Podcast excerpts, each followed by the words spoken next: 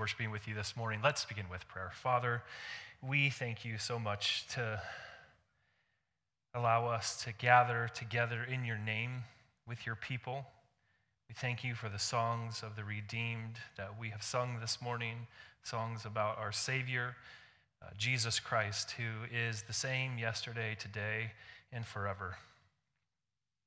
We thank you that it is by his blood and, and through his salvation that we come in together to, to worship, to build up the saints, to, um, to encourage one another to, as we see the day approaching. H- help us, God, to, as, as you hold on to us, help us to draw near to you. Help, help, help us as the gospel takes deep root into our heart to believe you more and more. Father, we believe. We ask that you would help our unbelief. Father, we thank you for the privilege of coming to you as our Father, the only, only King in the universe who never sleeps, who never slumbers, who doesn't even fold his, his hands or nod off to sleep. We can approach you at any time and in any, in, in, in any place. We can come to you and you hear us.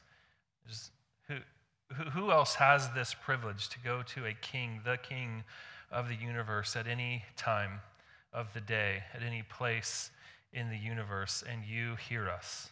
You hear our prayers, you see us, and you remember us.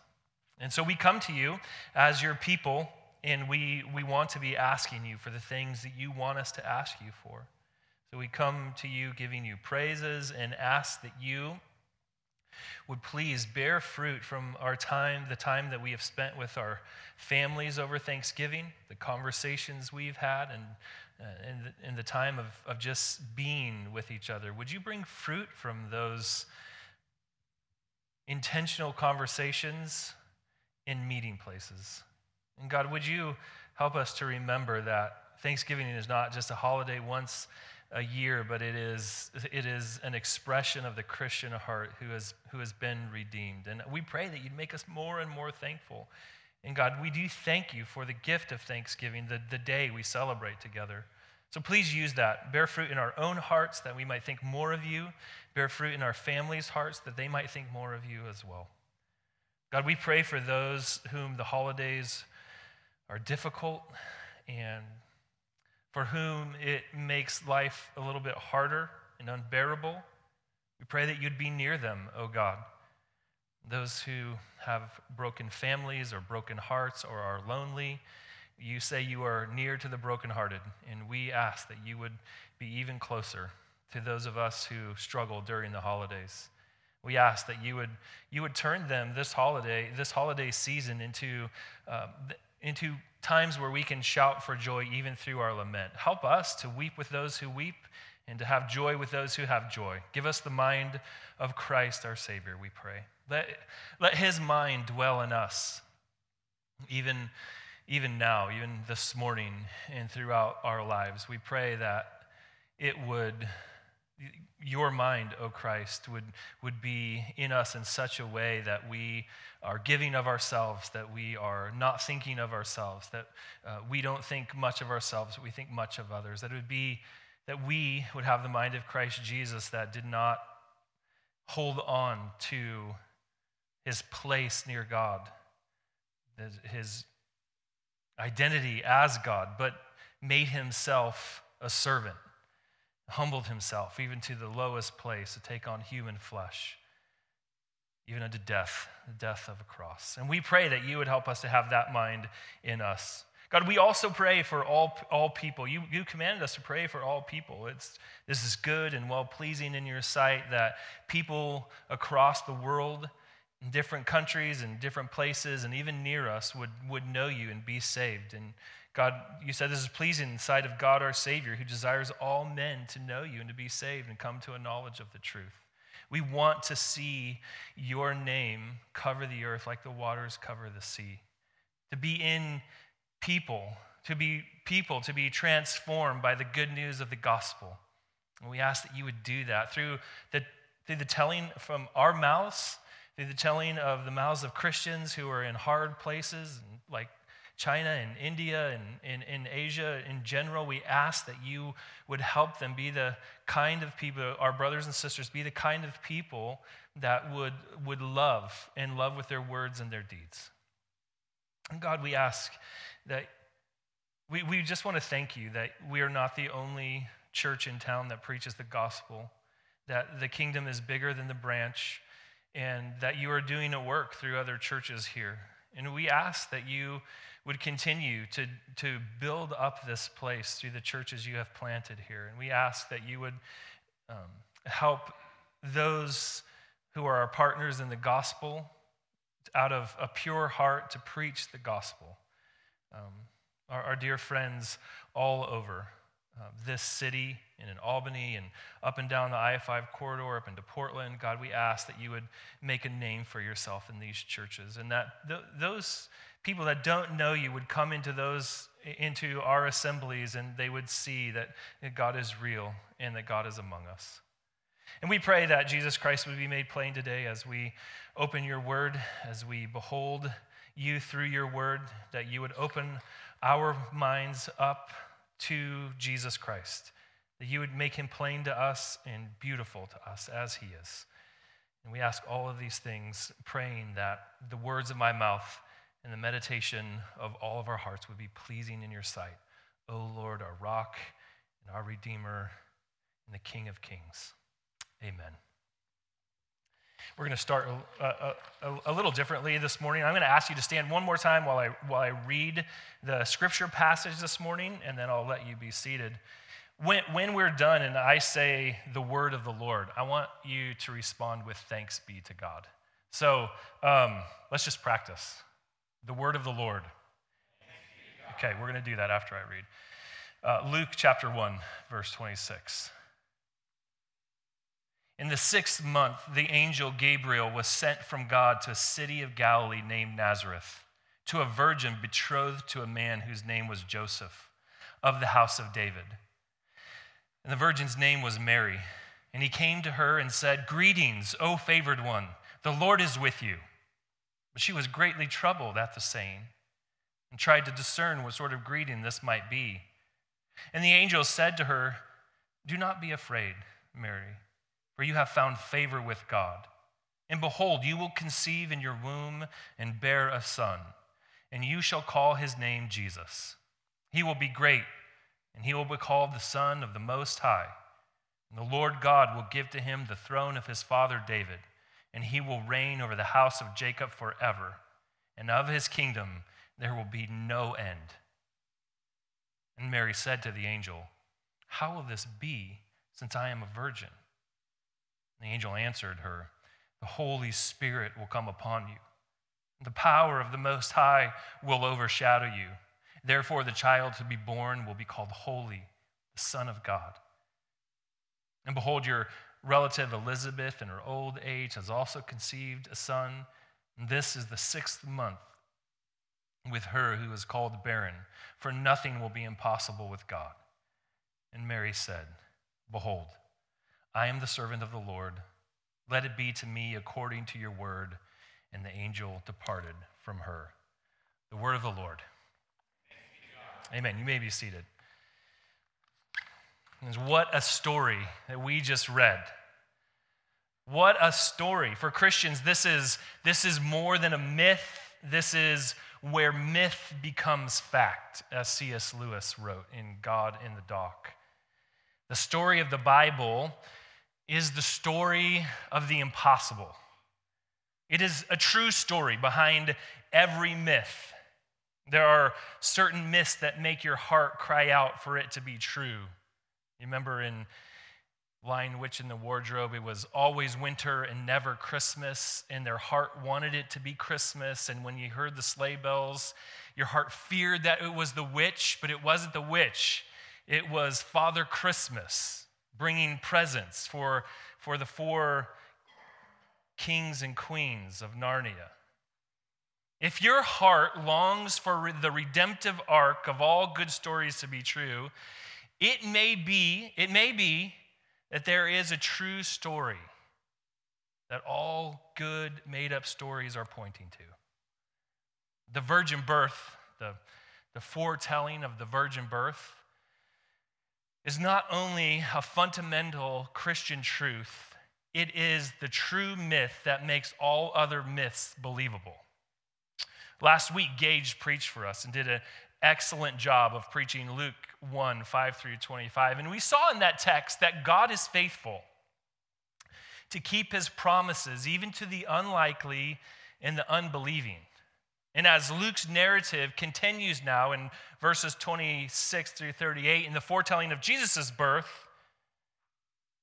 we, we see the angel annunciating, announcing that the Messiah will be born, the one of whom the whole story of the Bible revolves around Jesus the Christ, the hero of heroes, Jesus.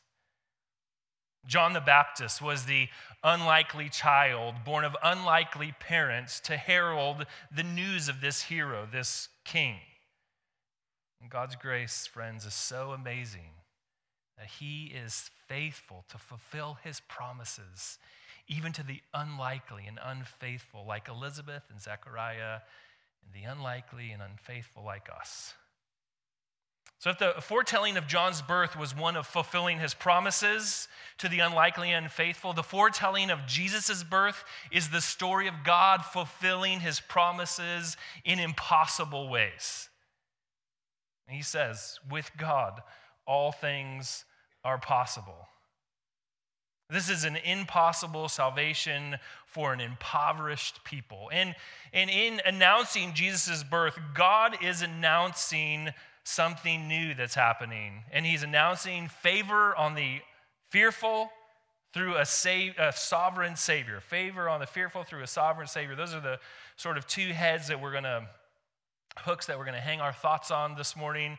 The favor on the fearful. Here's, here's God sending the angel Gabriel again. You'll notice in verse 26 in the sixth month, the angel Gabriel was sent from God to a city of Galilee named Nazareth. Now, Nazareth, with this impossible salvation to an impoverished people, goes to a virgin woman, virgin girl in the city of Nazareth of Galilee.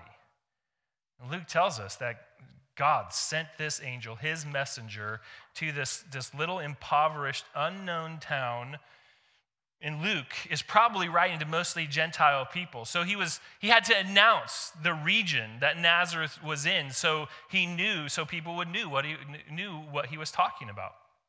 It was so obscure and so small that people didn't even know about it. Someone told me this last week that they were going to Drain for Thanksgiving. And I was like, where's Drain? That's in Oregon, near Cottage Grove. I mean, if Cottage Grove is your marker, you know, like Drain is not well known. That's what it was like for people to say Nazareth. That is, that's what it would have been mentioned, been like if you mentioned Nazareth. Where is that?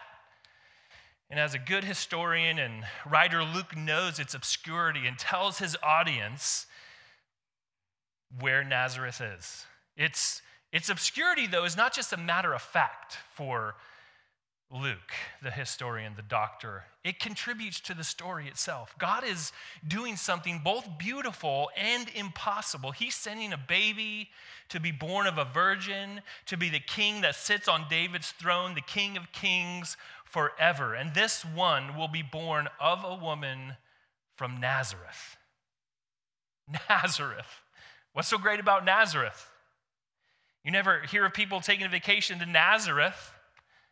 But Nazareth's obscurity heightens the impossibility of what God is doing. If God can raise up a prophet out of Nazareth, surely he can save the world from their sins. God was doing something great. Why not Jerusalem? Why not somewhere known?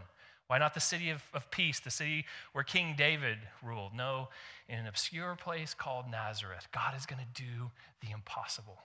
He's going to raise up his own son, born of a virgin, to save the world. He's not only doing it in an obscure place, he's, he's doing this with an obscure woman, Mary, the virgin. We don't know how old Mary was, but we know that she was a young girl. And, and Luke is contrasting these two stories. They probably really should be read together of, a, of Elizabeth and Zechariah and Mary and Joseph. Even their responses are supposed to be contrasted. But while Zechariah and Elizabeth were barren and old, and it was unlikely that they would ever have a child. Some would say impossible, but not impossible if you read the whole story of the Bible. Sarah certainly was probably old, as old or older than Elizabeth was, and, and, and she became pregnant. So it was unlikely, but not impossible. But here, never before and never again will a virgin conceive and bear a son.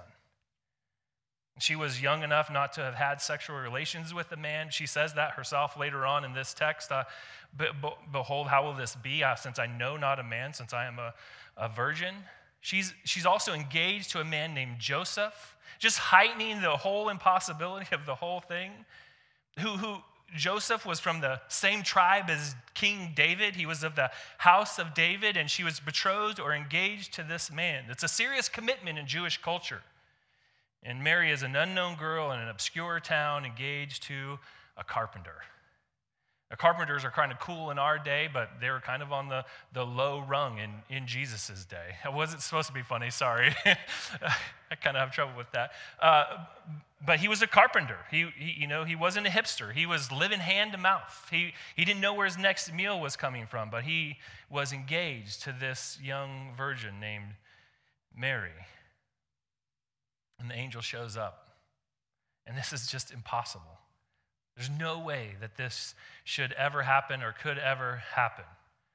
And I mention all of this because Mary, I want you to know that Mary understood Gabriel to be saying that she was going to become, become pregnant before she and Joseph got married. She wasn't a country bumpkin that didn't know how babies were born.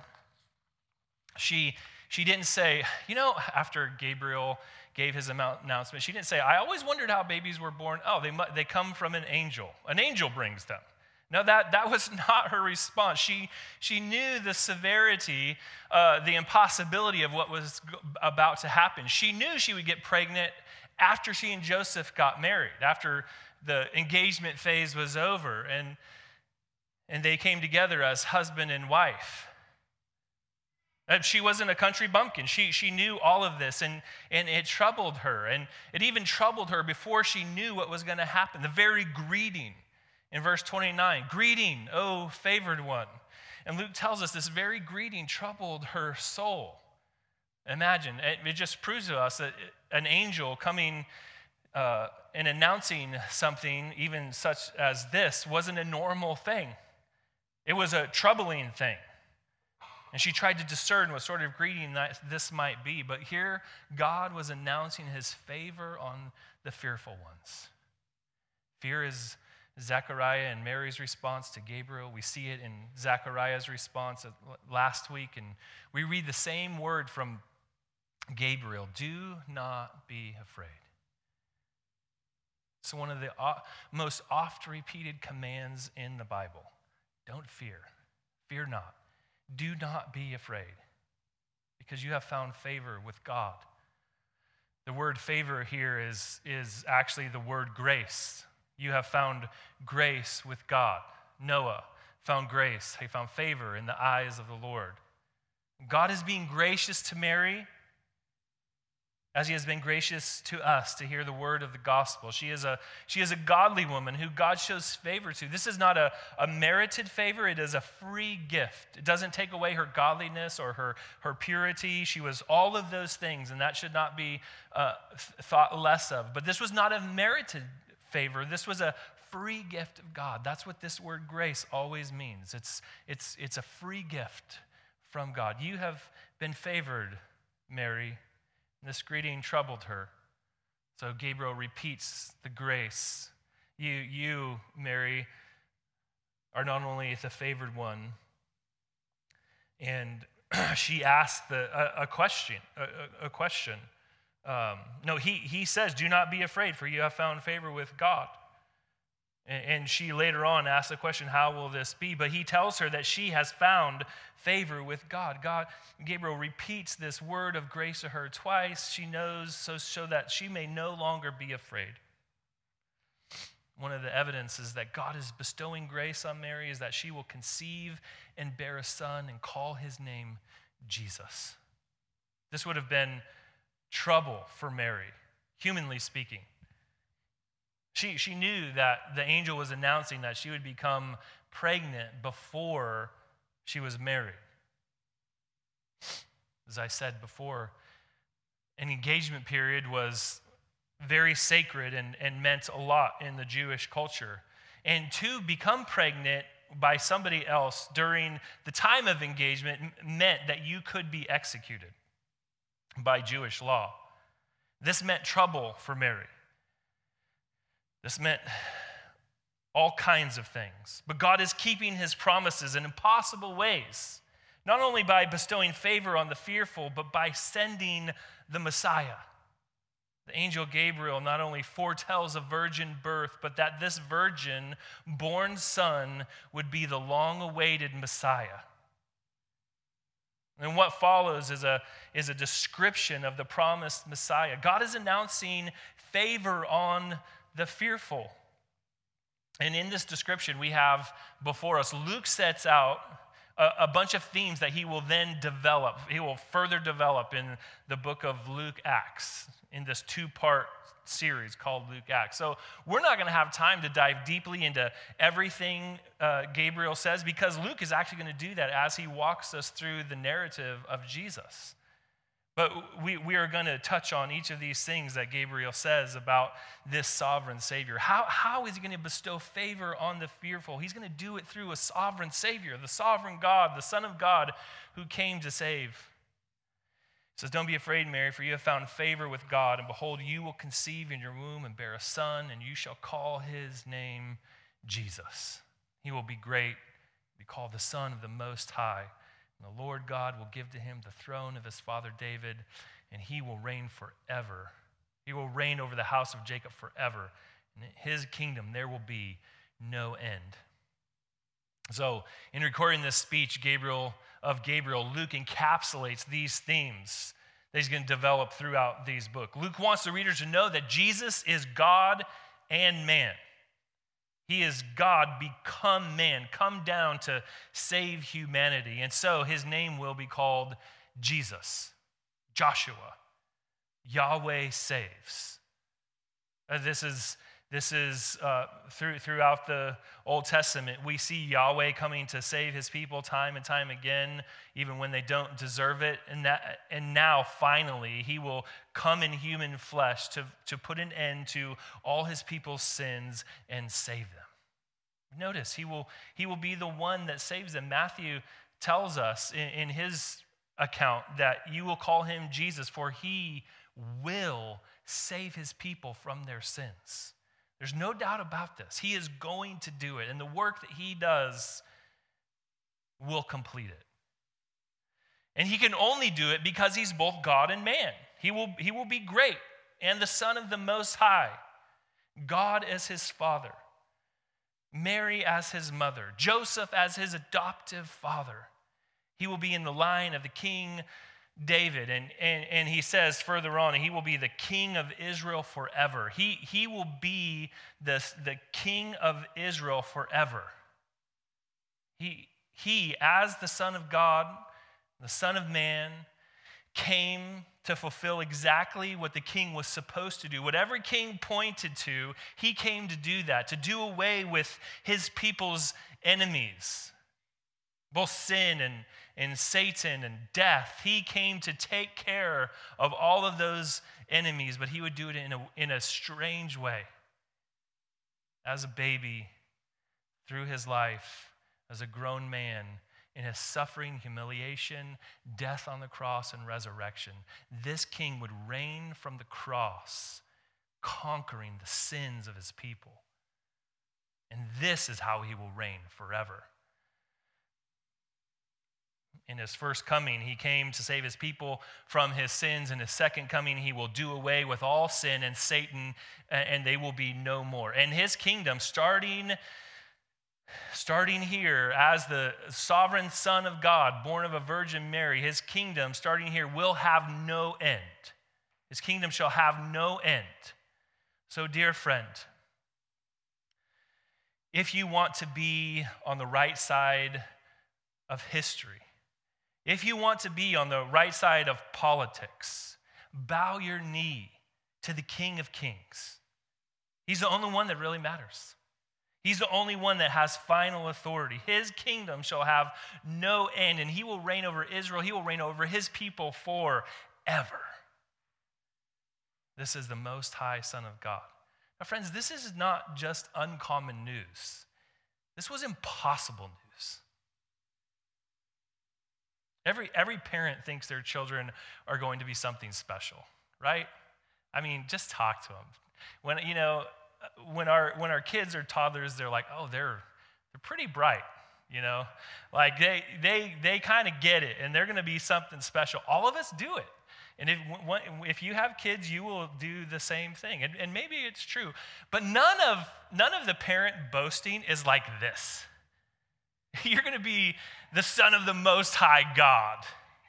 You, are going to be a king forever. No parent would ever, I mean, yeah, president maybe, but king forever? Oh, no, this is impossible news. We all have high hopes and dreams for our kids, but this was not that. God was promising that he was going to send his very own son to become a man by going through the process of growing in the womb of a virgin. And he will become king forever.